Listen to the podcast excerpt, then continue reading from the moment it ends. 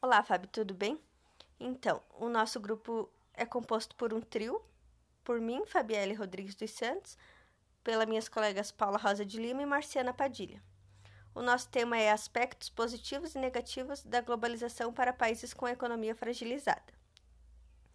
Então, para a economia mundial, a globalização é um processo que acontece com a integração dos mercados, em que as economias dos países interagem uma com as outras.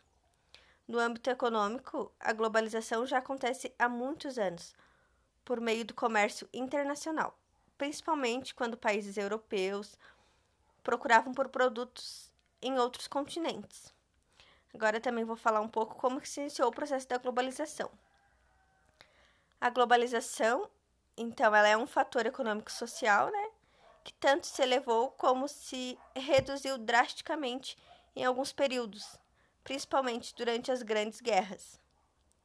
Em suas fases iniciais, a globalização teve de se confrontar com defensores do mercantilismo do século XVIII, onde o controle estatal e o protecionismo dominavam a política econômica dos países. A partir disto, né, o desenvolvimento do comércio entre países se deu conforme alguns produziam melhor certos produtos, enquanto, enquanto outros uh, não conseguiam se especializar por falta de técnicas, tecnologias ou por razões geográficas. Então, eu também vou falar sobre as vantagens e desvantagens da globalização. Para as diferentes economias do mundo, a globalização tem como característica positiva a integração das tecnologias e dos produtos oferecidos.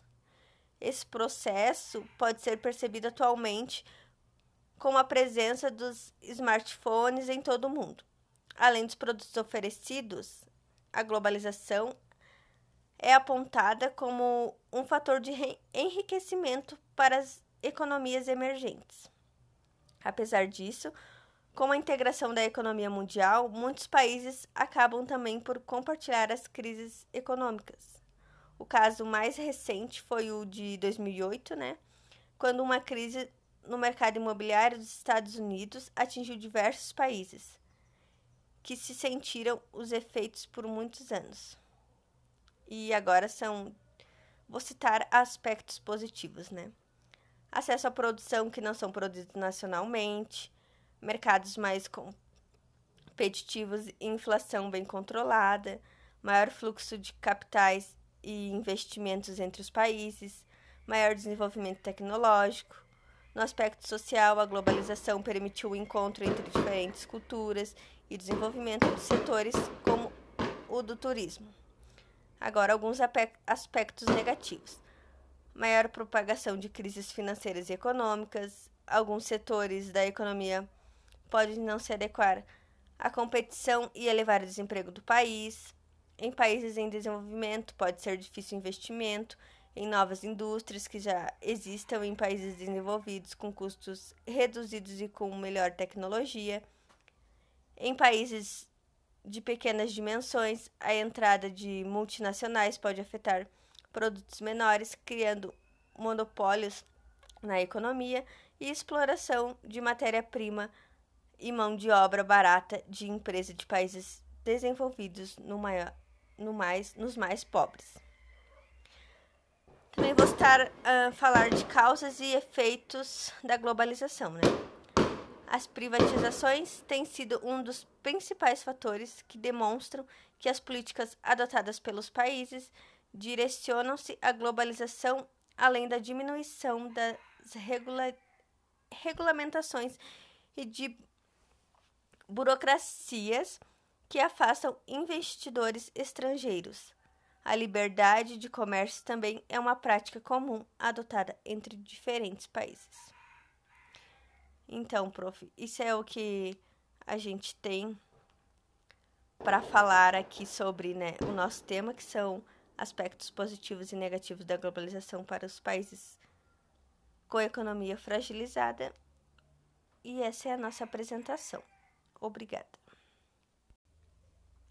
Olá, Fábio, tudo bem? Então, nosso grupo é composto por uma dupla, que sou eu, Fabíola Rodrigues dos Santos e Paula Rosa de Lima. e a gente ficou responsável pelo tema questões ambientais e biotecnologia. Bom, o uso da biotecnologia ambiental é fundamental para evitar a contaminação e a poluição do meio ambiente. Aqui eu vou falar uh, quais os principais tipos de aplicações da biotecnologia ambiental. Prevenir ou resolver problemas envolvendo a contaminação ambiental está na essência da biotecnologia ambiental. Uma área que abrange a utilização e ampliação de diversas técnicas biológicas visando a promoção do, do meio ambiente.